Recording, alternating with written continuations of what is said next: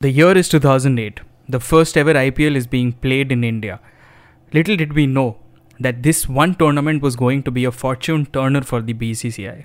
Yes, IPL became the big Indian festival that no one could stop gushing about. With that, BCCI became one of the richest sports bodies in the world. And you know what money does? It attracts taxmen. Wherever there is money, they will want their cut and so began the long battle between the BCCI and the income tax authorities. Hi, this is Revolution Read On, a daily podcast where we break down one story from the world of business and finance. Here's your story for today.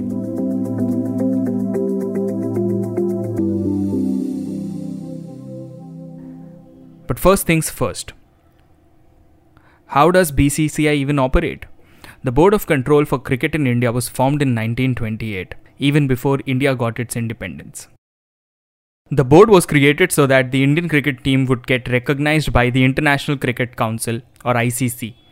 It works under the central government's jurisdiction but is a private entity that basically controls every aspect of cricket in India. So, this huge and important private entity must be paying portload of taxes, right?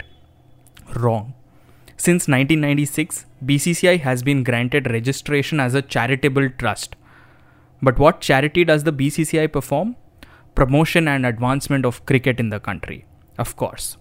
And because of its charitable nature, it is not required to pay any taxes. All you have to do is ensure that you are applying your income to your chosen charitable cause. However, when the IPL was introduced in 2008, this became a point of contention.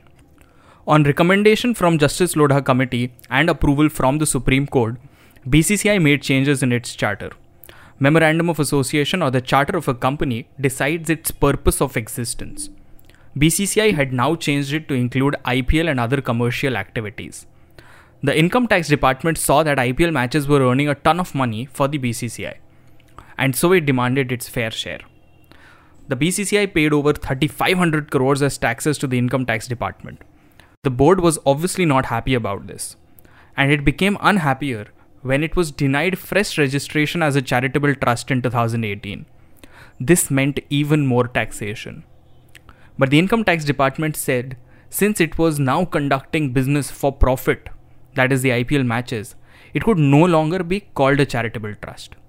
Also, didn't the BCCI itself change its charter?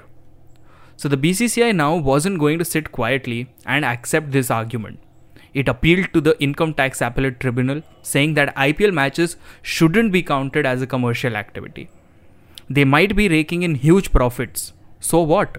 They are organized to promote cricket. They are using the funds generated to promote cricket. They shouldn't lose their tax free status for this noble cause.